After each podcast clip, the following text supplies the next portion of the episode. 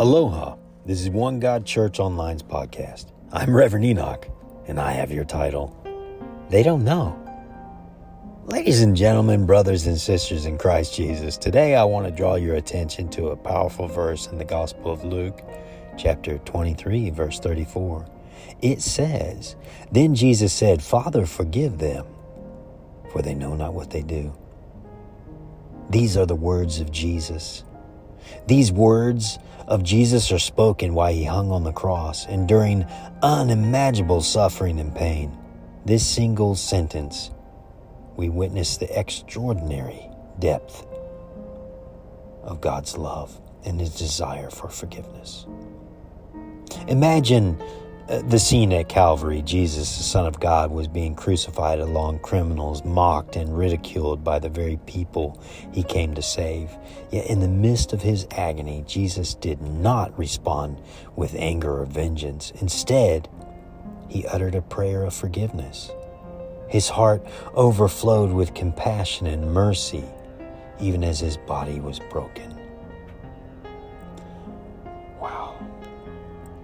Profound lesson we can learn from this simple yet profound prayer.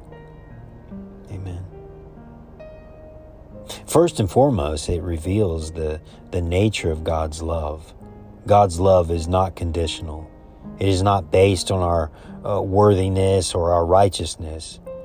Jesus extended forgiveness to, to those who were actively crucifying him to those who were blind to the true identity of the one they were crucifying.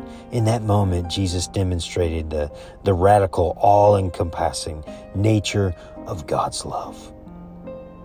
It is a love that, that goes beyond human comprehension, a love that reaches out to the most undeserving and secondly, Jesus' prayer teaches us the, the power of forgiveness in a world that, that often values retribution and holding grudges. Jesus shows, Jesus shows us a different way. He modeled forgiveness. He, he, he modeled forgiveness even, even when it seemed impossible. He invites us to allow, you know, to, to allow us to follow in his footsteps and to extend forgiveness to those who have wronged us. It is not an easy task. But through his example, Jesus reminds us that forgiveness has the power to heal wounds, to restore relationships, and to bring transformation. Moreover, Jesus pray, Jesus' prayer re- reveals our needs for forgiveness. He acknowledged that those who crucified him did not fully understand the gravity of their actions, like us. Similarly, we too often act in, you know, ignorance or blindness, unaware of the consequences of our words and our deeds. The propensity to go back to that same sinful, fleshful desire. We have fallen short of God's perfect standards. Yet, even in our brokenness, Jesus offers forgiveness. Jesus offers forgiveness to all who come to Him with repentant hearts.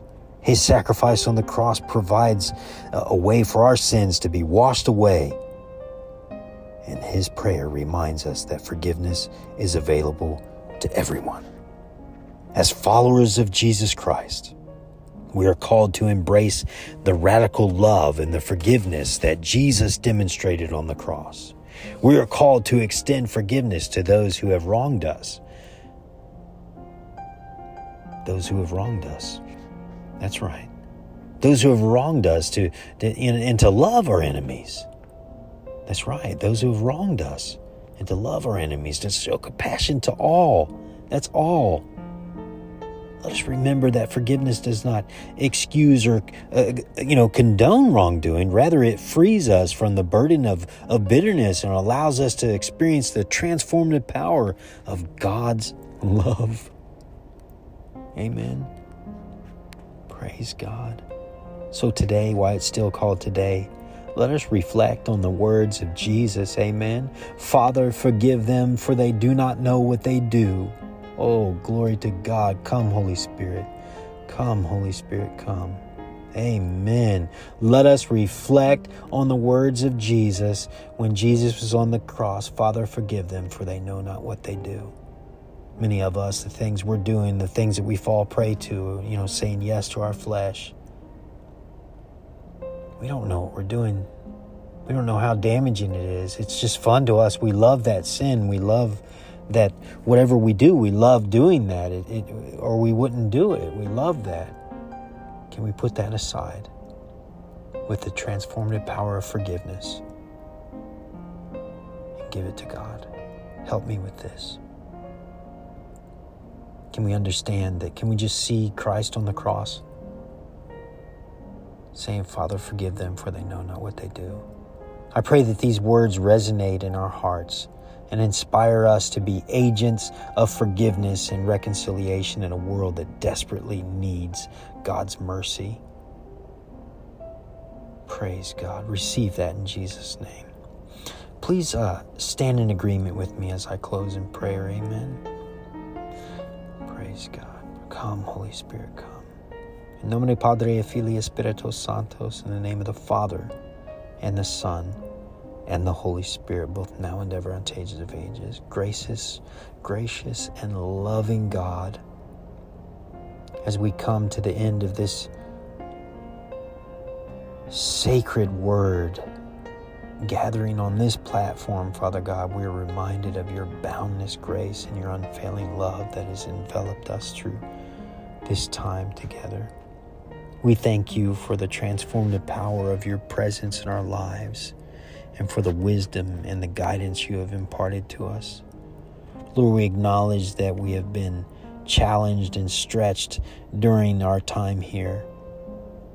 We have been uh, confronted with our weaknesses and our shortcomings, and yet we have also witnessed the strength and the resilience that comes from trusting you. We ask for your forgiveness for, for any words, Father God, for any words or spoken actions that, that were not aligned with your will. Help us to learn from our mistakes and to grow into the people you have called us to be. As we prepare to depart from this sacred platform in this space here right now as we listen in, we pray that the lessons learned and the, and the connections made will not be forgotten Strengthen us, Lord, to carry the torch of your love to our homes, our workplaces, and our communities. May our lives be a testament of your grace and a beacon of hope to those who are lost and searching. Lord, we lift up those among us who are, who are in need of physical or emotional or spiritual healing. You are the great physician, Father God and we trust in your divine power to bring restoration and wholeness to those who are hurting and who may be hurting. May your May your uh, comforting presence be felt by those who are grieving, and may your may your may your peace be settled upon those who are anxious or troubled.